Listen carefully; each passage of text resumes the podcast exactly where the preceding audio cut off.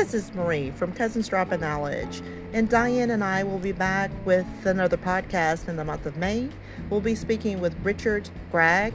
He's a professor of environmental science and policy at FAMU, and he has a special interest in environmental justice and ethics. So that should be very interesting. So stay tuned for our next podcast.